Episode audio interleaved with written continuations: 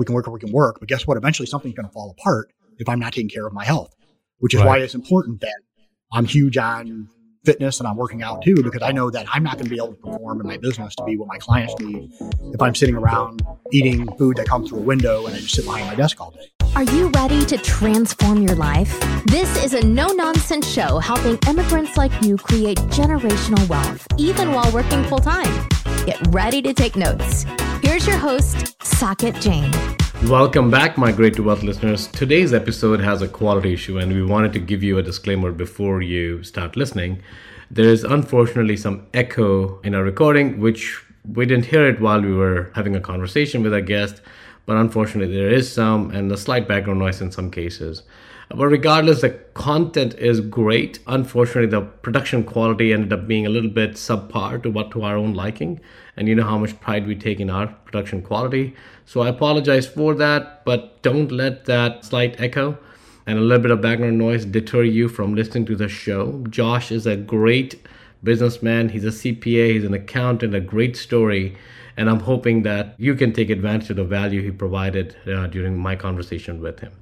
With that, I will let you go. Listen to the show, take some good notes, and of course, we appreciate you tuning in. Thank you. Welcome back, my Grit to Wealth listeners. Today, I have the pleasure to introduce you Lodestar Capital, Josh Belk.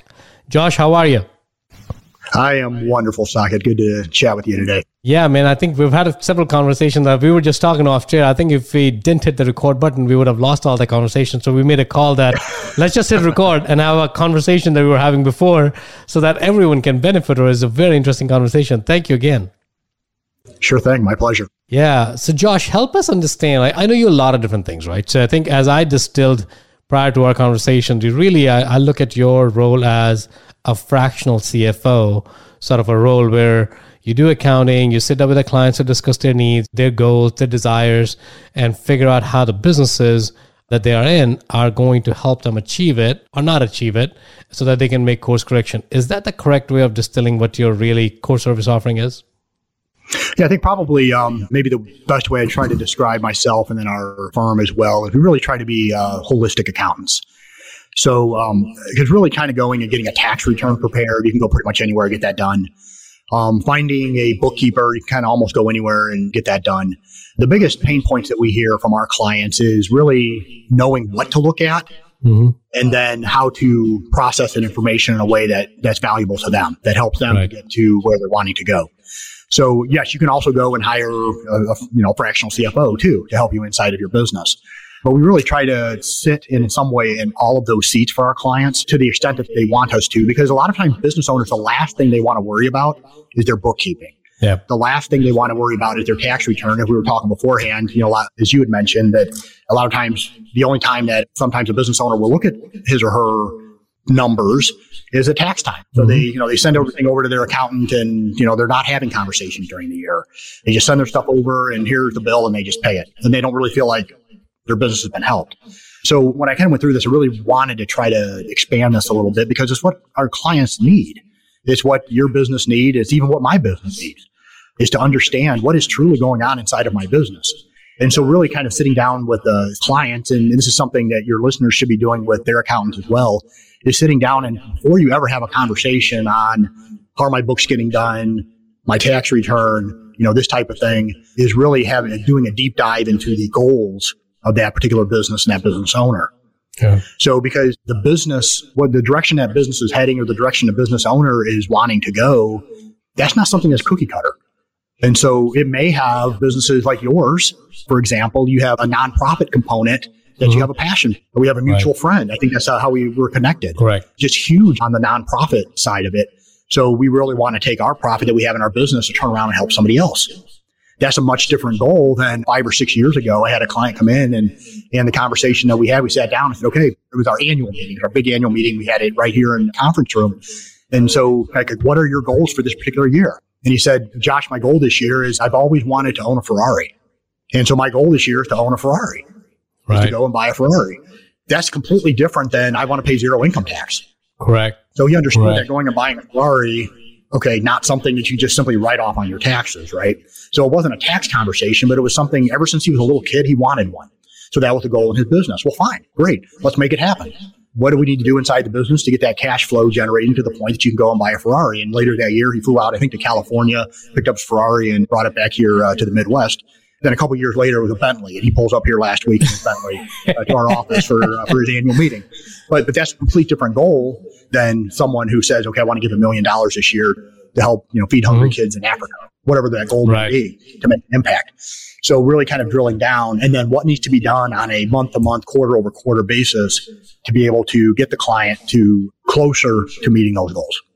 So actually, Josh, this is interesting. I'm going to park that for a second because I'd really want to get into a different side of you, which is really trying to understand your story before we get into what you do and how you do it at a detail level. Help us understand how did you get to become an accountant and such a successful one? Is it something that you wanted to always become as you were a child? How did you get shaped? Because not a lot of kids grow up saying, I want to be an accountant. Maybe you were an exception, possible. So help us understand that. Yeah, no, not at all. I, have never met a kid that said I wanted to be an accountant. And to be honest with you, we're finding this that most young people, when they go to school for accountancy, they get out into it and they realize this isn't for them. Uh, it is not it's not kind of this, especially in this day and age. You know, most kids want to be an influencer, you know, whatever the case yeah. they want to make an impact. And so make an impact in that way through their voice, where it was a little bit different than times when you and I grew up. I did not have a passion or an interest at all at being an accountant. Actually, when I was growing up, I wanted to go into law. And I did actually go to, actually did go to law school, but I don't practice it. I sitting as an accountant. And the reason for that is I had a college professor at Purdue who was both a CPA and an attorney. And I, well, that's totally fascinating. He told me all the kind of the cool things he was able right. to do. And so that kind of ended up pushing me toward that direction. But no, I actually wanted to go into law. And then I would think my either my junior or my senior year of high school, I was going through um, at the university level, trying to determine where I was going to go off to school. And it's kind of through that particular process, I can't pinpoint the times that, oh, yes, I want to, you know, this is, I want to be an accountant. Or can I even remember why I decided to go that direction? but ultimately went off to school for it. Found I had a really kind of a, a love for it, and not in the traditional way. Because a lot in the world of accountancy I don't enjoy doing. I don't like the backwards looking portion of it. So I don't like doing audits, you know, that type of thing. Tax returns are historical as well, but they do help bring value to the client in a different type of a way. Right. But yeah, it wasn't something I wanted to be growing up. It was something that I uh, I took to when I was older, and I thought I would go into corporate. I actually wanted to go and work for Disney uh, when I hmm. was younger. I wanted to go and work there. I actually went into the corporate world for a while, and that didn't go particularly well. So I kind of started this as kind of a side hustle, like so many businesses do. So you're yeah. doing something else, you kind of start doing something on the side. So I just started doing tax returns and some small type stuff. And a few years later, ended up uh, kind of taking it full time. And it hasn't been probably the recent, the last five years. We've been doubling almost year over year that we've really hit scale. And we really spent a lot of time trying to learn how to grow a business and do it right. And because it wasn't a skill set I felt like I naturally had, it was something I had to kind of learn how to grow a business. How did you learn that? So, Josh, help us understand that, right? Did you have mentors? Did you have advisors? Did you make your own mistakes? So there's only a few paths that you can do. You can do everything in this world, you can do it yourself. Mm-hmm. But it takes more time. It takes more, you may end up making more mistakes. Some you can't recover from, some you cannot recover from or you find a mentor or you join an ecosystem. What was your approach towards understanding how business works and how to build one? I think to kind of answer your question on the front end, yes, yes, and yes, right? So you end up with, of course, failure is a painful way to learn, but it's probably the best way that we learn. Right. And I think probably for every successful business owner, they can look back at either something in business and or something personally that was almost traumatic in a way that really kind of helped provide the fuel to push their business forward. But I think for every business owner, they definitely need probably a mastermind or two that they're involved in. Mm-hmm. So where they can get together with the group to where they can bounce ideas off of and they can be an encouragement to each other. But I think also having a personal coach as well. And I do. I have him uh, every week and we get on, we talk about business, we talk about life. And so he's kind of an accountability partner in a lot of ways. And then, so I think a combination of those three, sometimes we get hung up on reading books, listening to podcasts and not doing. So we spend so much time intaking information, but not doing anything with it. And yeah. I love reading. I literally could sit down and read book from cover to cover and I'd love it. I thoroughly enjoy it. However, that's not putting anything into action. Correct. So we truly learn right. by when we put something into action, we fail. I'm sure, you know, you as probably most of our listeners, you know, think of sports analogies.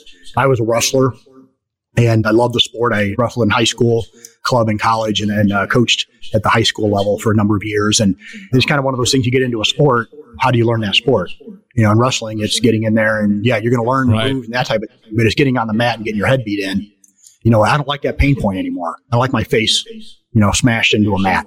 I don't want to feel Yeah. that again. All right. So that pain really provides a lot of motivation. Right. And so for business owners to just get in there, learn all you can while you're in the process, get the advice, have the mentors around it, but don't be afraid to fail. You know, get in there because that's the best way that most of us are going to learn. Isn't that the best life hack at all? Like be having the resilience, having to make sure that you're not. What was it reading? I can't remember who said that. It was more about there's only two things in life: lessons and success. There's no failure, right? Yeah. I think it sounds like such a cliched statement, but it's actually very true because, to your point, the fear of failure or the experience of failure sometimes is the biggest fuel that you can have right? Especially if your why is connected, right? I mean, there's only two things you can do. Once things don't go your way, you can quit, but that essentially means your why to do that thing wasn't strong enough. So you can you got to make sure you, did you really want to do that? Because if you did you want to do that, one small failure or one small setback shouldn't be the reason for you to quit, right? But if you did, maybe it's a good thing because that means your why wasn't aligned. But if your why was aligned, then you're going to try different things, and eventually it may, it's going to make work, right? It may not work on the timeline that we all expected it to work, which is I want to launch a million dollar business in two months. It may happen, it may not happen, who knows? But eventually you'll get there, right? So the failures are just the trigger point that you're not learned enough. There's something missing, something gap. Is that how you looked at it? Oh, sure, definitely. Because the being an entrepreneur is kind of one of these things that a lot of people are very attracted to because it's kind of sold in that way. But it isn't easy. Yeah. You know, you kind of get into it and it's like, it is this thing, it is really, really hard. And most people aren't cut out for it. No. Um, that's why we know the statistics. Okay. We know that four out of five businesses are going to fail in the first five years. Correct. Okay. For the most part. And we know 80% of most startups aren't, they're not going to make it to year five. And 80% of those aren't going to make it to year 10. Right. And so, um, you know, you think about it, if you make it to year 10, do the math. I mean, only 4% of businesses, for the most part, make it to year 10. Just like, you know, podcast. I heard the statistic only, you know, only 4% of, of podcast episodes ever make it to 10. I think I saw beforehand. I mean, I think you're in the 50s or 60s. And so you're in that small percentage, but the same thing's in business because guess what? It's easy to quit. Right? I would actually phrase it different. It's easy to start and easy to quit. The middle part, the hardest part. Yeah. It's the hardest part, man. It's very easy to start anything, and it's very easy to quit because it doesn't take much effort in both of them. But to keep sustaining it, I mean, I'll tell you my journey about as a podcaster and as a capital raiser as well. As in, I'm like, yeah, podcasting, how hard it can be. Yes, it's you're true how hard it can be. It's actually very hard because it takes a lot of time, right? Depending on how you're doing it, and you got to scheduling, you got to know what you're talking about, you got to know your audience. It's just so many things that you're trying to jam into 20, 30 minutes. That's all time you have, right? It's a learned skill, but it gets easier. To your point, as in if you may make your first few episodes may fail, or at least not meet your expectation, but that doesn't mean you should quit. That's the time you should buckle down and do more, which is true in life, which is true in sports, which is true in anything in relationships. And true more most of it all is definitely true in the businesses. Yeah. Well, it's becoming a lost art. Longevity, perseverance, discipline. These are things, you know, that I see over and over again that people just don't persevere. And they just don't push through those pain points and stick with it. Because it is a lot easier just to get up in the morning and go work for someone and go home at night and kick your feet up and but you're not going to make an It impact is. that way truly. No. You're not going to make the impact. So if you're type of person, and it's not that's not for everyone, not to demean someone that that's Correct. their goal. Their primary goal is to make the greatest impact they can on their family and that type of thing, and so they invest in their time in a different way. And that's most people. That's where most people will sit, where they should sit. We get into the world of business ownership, and I own an accounting firm, but that's not the only business I've owned. I've owned other Right. businesses as well. I've had businesses that have failed. I've had ideas that sounded great, and they weren't. Our, our audience tells us that. Our customers tell us that Very quick, man. Very quick feedback. That's the feedback. Yep. Yeah. So we can send out all the surveys we want. Guess what? How do I know if my clients are satisfied or not? They pay their bill, Correct. right? But yeah, so you're right. Starting is easy because you have that motivation because it's exciting, and quitting is easy because all you have to do is just walk away. But it's yeah, it's that persevering and through that middle point and just Yeah. at it. It's difficult. So just let's go back to our original part of the conversation that you had started Yep. when I had shifted gears a little bit, right? So let's go back to that. Kind of like actually before we go there, I do have one question. Does your firm also help folks are who don't have businesses, right? They're making a lot of money, but they've never actually looked at their own personal data of how their finances are doing. It's, it's actually getting them closer to their goal or away from the goal. Because I also think about life as a business, right? It's a very crude way of looking at it, but it is because it, everything is data. When you start looking at, am I making a progress or not? A lot of that is data driven, which is I needed to contribute because even in the personal level, I need to contribute 10% or 20% of my income to somewhere else, which is great. But are you able to do that because all the other expenses may not allow you to do that? So, is that something you do? You help? And what's your perspective on that?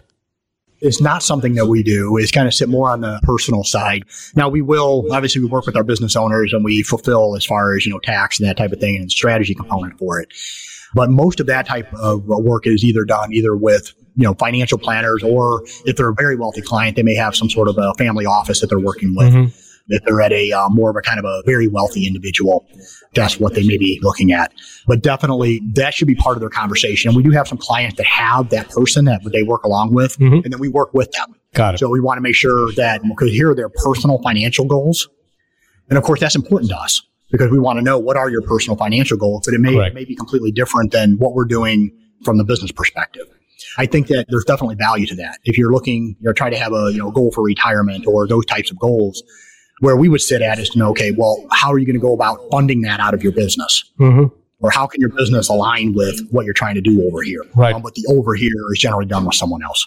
Got it. No, perfect. So now let's just go back. So, Josh, you said that, I think I said that, and then you reiterated that a lot of the business owners, the numbers are the last thing they look at, right? Because it takes time. I think I have my own thesis. Part of that is they're afraid of looking at the numbers because numbers going to tell them a story that they don't like.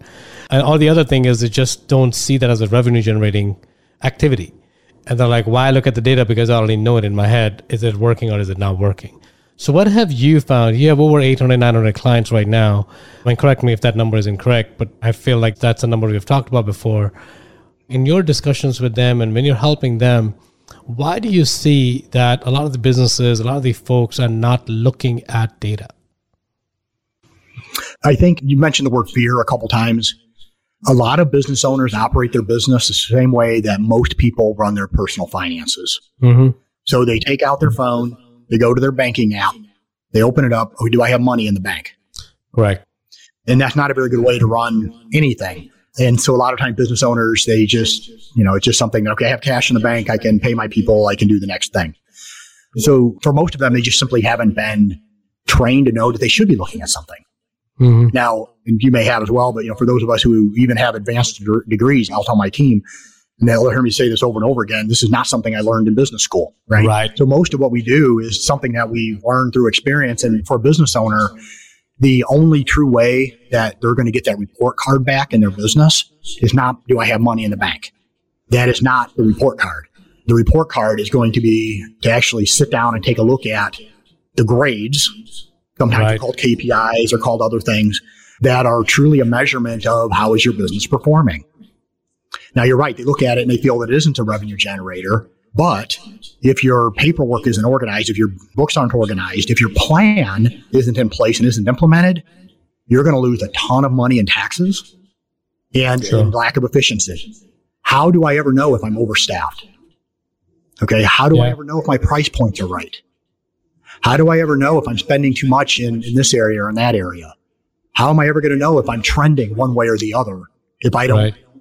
put together the numbers and take a look at them?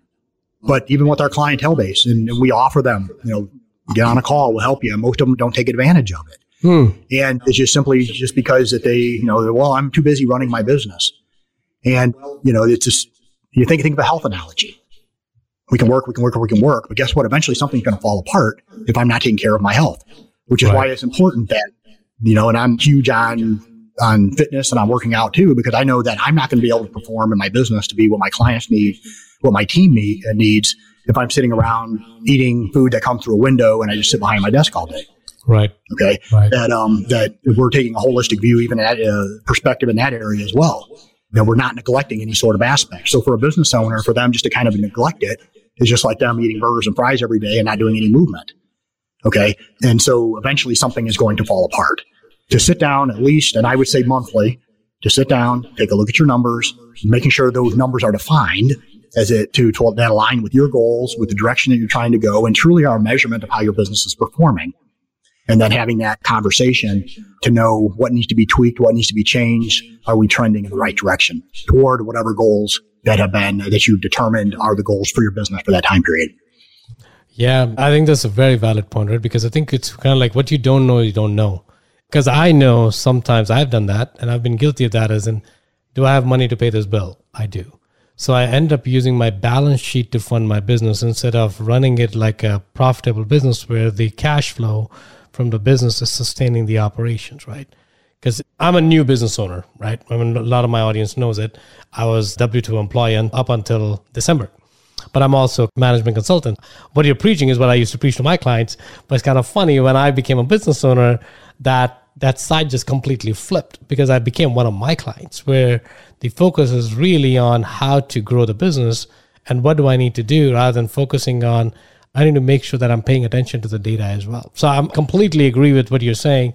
I just want to get your perspective on is it fear? Is it lack of training? Is it what's the motivation that's lacking there? I think you believe I believe it makes sense what you're saying is really a lot of folks just don't know they have to look at it. They're just trained like, do you have money to spend something? Because that's how we're trained as society. If you have money in the bank, you can afford it, which is true for some, which is not true for a lot of folks.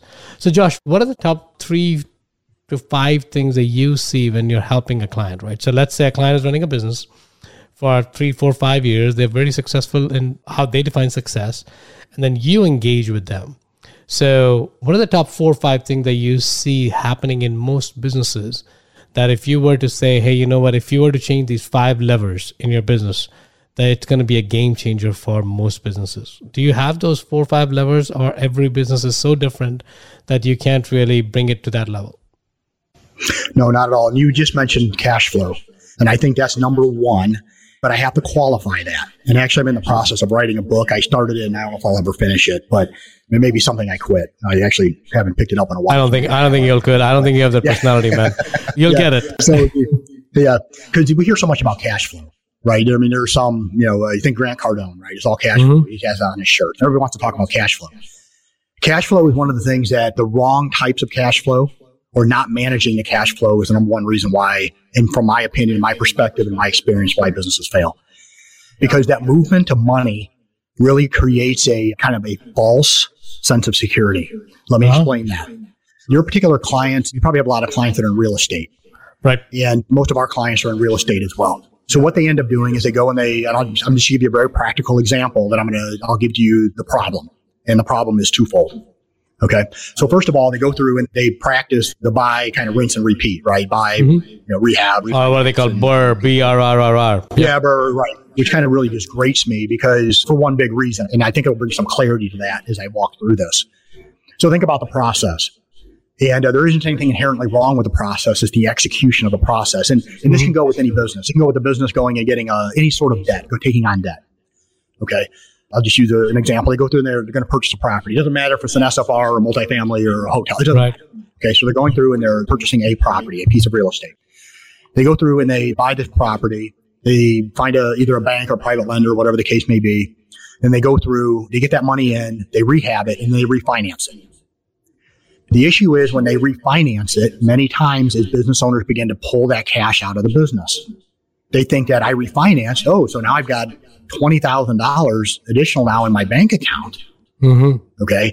And so now I can take this money out of my business. Correct. Okay. And so they end up kind of living off of that accrued debt. And so uh, what ends up happening is it creates this false sense of security. That particular property is not monetizing, nor may it, will it monetize to the point to where you're going to be able to recapture that. So what it ends up doing in the short term, of course, it takes cash out of your business. In the midterm, it creates a tax issue because now you have your equity. Okay. So essentially you end up for all intents and purposes, over leveraged on the balance sheet. Right. So you end up in a negative Right. equity position, which creates additional tax issues. Okay. Not to mention you've taken out capital that should have either been redeployed into the next deal or invested inside of the business. Correct. You've taken out of the business. And so I've seen this happen over and over and over again, not just with real estate, but with other businesses as well. And in their mind, they're like, oh, well, the value of that asset appreciates. But we have to realize that post inflation, okay, if we look at the history of real estate, if we take inflation into consideration, real estate only increases on the fair market value end about 1% a year on average Definitely. after inflation. Definitely. Okay. But the business owner, the investor is not keeping that in mind. So the number one uh, reason why businesses fail isn't the lack of cash because you can go to any, you can go almost anywhere and get loans nowadays, right? That's a little bit harder than it was a few months ago. But I mean, if you have any sort of an asset or your business is functional and you have halfway decent credit, it may be higher interest debt, but you can, you can still get, you can still take on the Correct. debt. But it's, it's the managing of that debt. And so uh, to, to follow up on that, so you have this cash flow coming in, and even a business that may not be doing that, so a business that is is performing just fine, if they are not looking at at the numbers, okay, if they're not looking at their financials, they're not looking at their KPIs, then they're going to miss those potential blind spots mm-hmm. that are inside of their business. So they end up getting broadsided. They end up running with an issue they didn't realize they had because they never sat down and analyzed the data. Right. So it's the managing of the cash flow properly, not having the right data, not having good data, and not spending the time to analyze that data, and then also not clearly defining their goals, both for the business and for them personally. Yeah. So I think if a business owner is doing all those things, okay, then they're not neglecting aspects. I mean, it's one of those things with so many clients, is even we talked about it here just a few moments ago. A lot of times business owners are inefficient because they aren't taking care of themselves Correct. they're neglecting self-care. Okay. So it goes well beyond just the P&L on the balance sheet. And uh, my favorite of the statements is the statement of cash flows, which I think it provides a best picture of where your cash is going than any of the other reports. And a lot of people don't ever look at them. But also, are you taking care of what needs to be done on the personal side as well? So you can show up and be the person that you need to be inside of your business. So if a business owner is doing those things, they're understanding their cash flow, they have the right the right types of cash flow, and this is assuming they have a business model that doesn't that actually works. Okay, because there are just legitimately sometimes it's just bad ideas. It's just a bad business model. It just doesn't get Right. but that's not true for most businesses. But if you're managing the cash flow well, you get you're hiring well, you get the right people around you, you understand your core values, you're kind of doing those things that are talked about all the time, but you're truly living it and you're executing on it. Right type of cash flow, you're managing it well, you understand your numbers, you understand where your cash is coming from, you understand where it's going, and you know the direction that you want your business to go, you're going to be okay. Isn't that interesting, Josh? What you said was not rocket science, right? No, It's actually common sense, right? That's how you would run your own life. If you actually reflect back on what you're doing, we're basically saying is have a goal for your life, right? At some point, have a checkpoint to see whether you're moving in the right direction or not. And you can only do it looking at the data, historical. Sometimes it may be subjective. And really, the third thing is manage your cash well to make sure that it's going in the places where it needs to go. And if you're pulling stuff out of business, is it really helping you or reinvesting in the business is going to be the right decision? When I heard you say that, I could almost say that this is life, right? We just put a business wrapper around it. And if you're not looking at living life in a commonsensical way, which is also true for businesses, if you're not running a business in a commonsensical way, you're going to run into problem. You're inviting trouble. Some folks may get lucky, right? I think we've seen that day in and day out. Some just get very lucky. And even though they're not doing things the way it needs to be done, but most of what I would say 80 to 90% of us will fall in the place where if we don't apply the common sense, we won't have a business. Well, luck seems to run out usually at some point when there's a true stress testing of the business. You know, something happens and then, you know, we find out, you know, luck only takes us so far. Yeah. So, Josh, what's an ideal client for you? Yeah. So our avatar, most of our clients are in the real estate space and most of them are in some form or fashion. So they may be anywhere from the syndicators down to maybe a smaller business owner that has a you know, 25, 30, 50 properties in their portfolio. So uh, most of our clients, seven, eight figure businesses that most of them are in real estate in some form or fashion. We are branching out. We do have clients in, in a lot of other areas as well with the client load of nearly 900 at this point. So um, we are well versed in our clientele base, but that's where we serve best because that is kind of the area that we hear, at least from clients, especially that call us, that they're having a hard time finding accountants that know that space because it is complicated. You know, think about, you know, even you're a syndicator. So Right. it's kind of one of those things that, you know, am I a real estate professional, a GP, LP, you know, all these types Right. of things uh, they aren't necessarily, you know, familiar with or need to be educated on. And most, you know, a lot of times there are accountants out there who don't fully understand that. Yeah. I just got off a call literally right before this where somebody, very successful business owner, businesses, uh, four businesses over two states, and their accountant didn't even know what a cost segregation was, cost segregation study was. So Wow. it's just, just things like that. Right. It's just that uh, I hear that over and over and over again. Yeah. So I think, Josh, before we went on there, I may have misheard you. One thing you were saying is that once the structure is set up, a lot of these things are, are on autopilot. So when we say when the structure is set up, as in structure is set up by your team, everything is autopilot without your team, or what we're saying is with or without your team, anyone can set this structure up. So help me understand that. I had meant to ask you that before, but I'm like, you know what? I think everyone's going to benefit from if I actually ask you on the podcast and we actually capture it. Yeah. So um, we, the context of that and the comment was in regards to the development of the KPIs. Yep. On the monthly KPIs. So the bookkeeping component, although there's a lot of work out there to try to automate that, to try to use AI, at this point, especially for real estate, I don't know if it'll ever work. Just simply because knowing how to allocate, you know, income and expenses across properties correctly, mm-hmm. what goes to the balance sheet versus what goes to the income statement, probably a very long ways before a lot of that can be automated.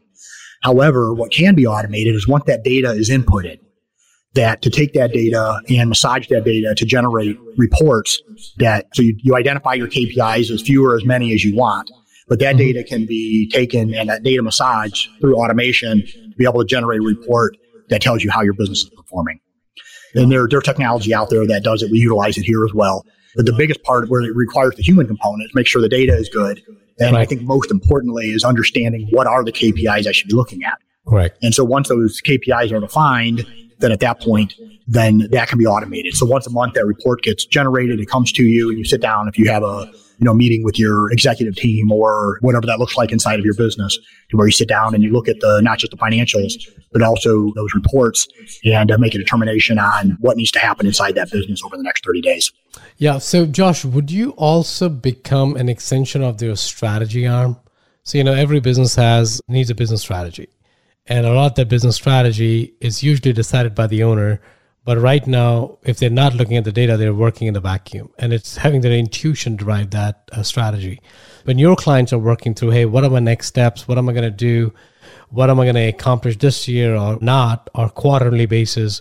Does your team get involved in that?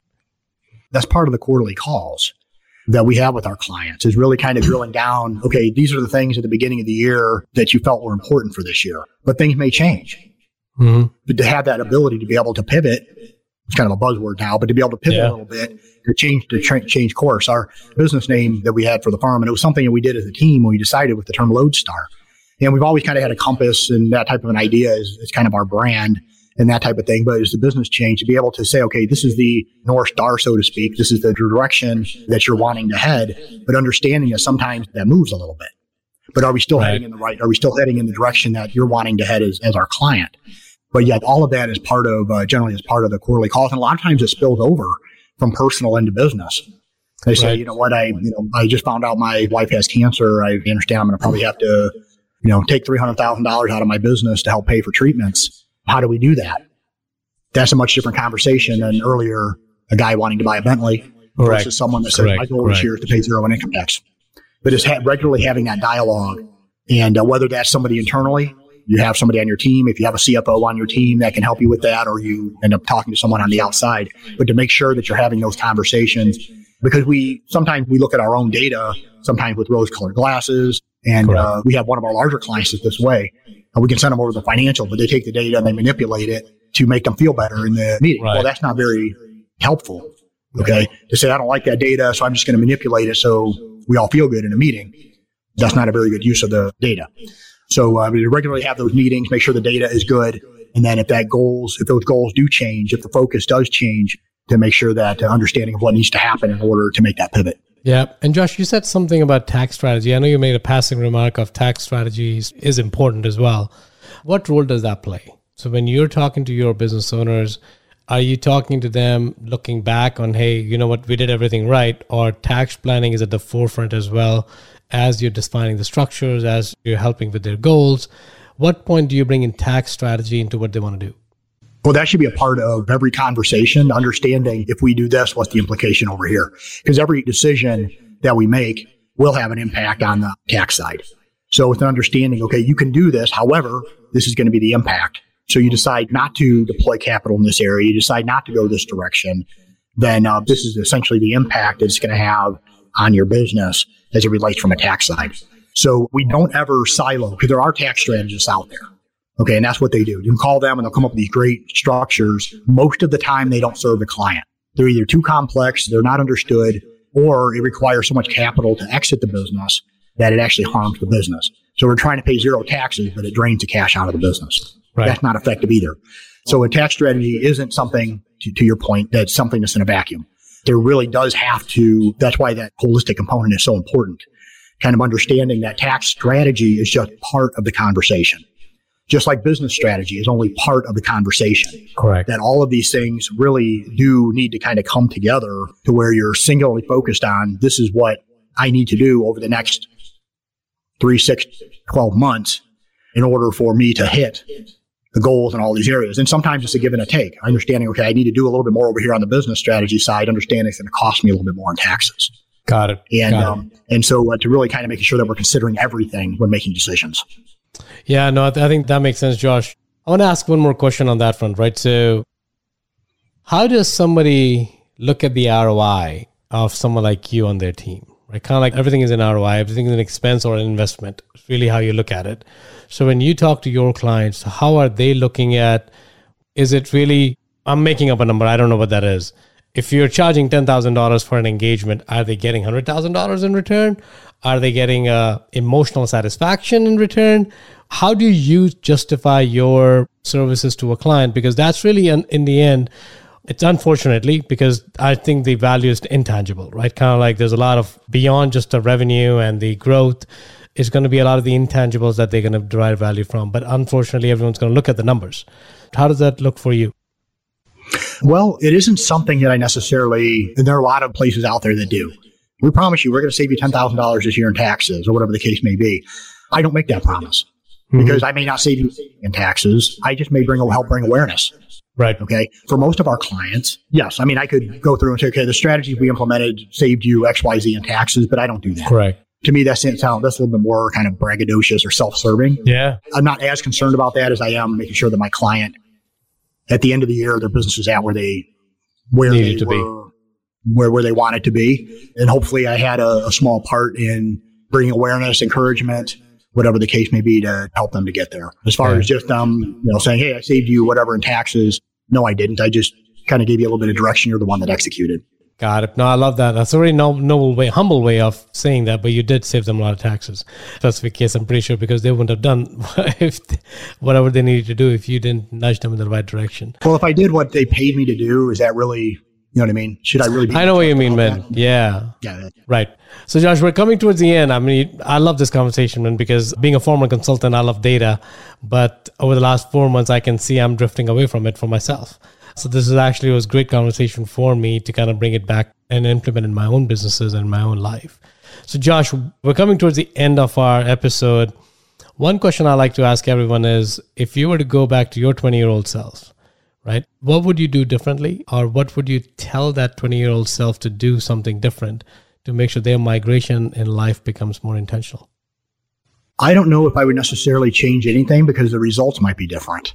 And so I do believe that there is a divine plan for our lives that, and, and I happen to be a believer. So I do believe that there is a, a divine purpose specifically for each and every one of us to mm-hmm. fulfill.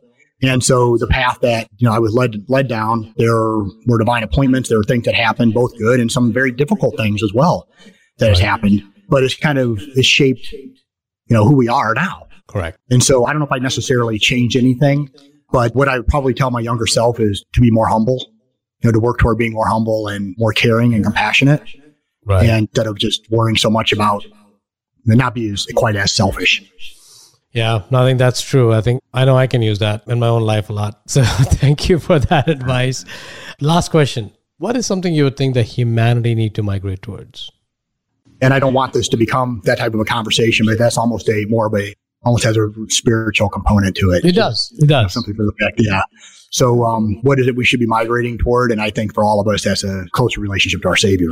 And so that's always for me is kind of one of those things is, you know, are we moving in that direction? Because if we're, if we're aligned with that, then we're going to end up where we're supposed to be. And Yeah. we're going to make the impact that we should make. Such a great answer there, Josh, because I think you're right. And however the Savior comes to you, that's your own choice.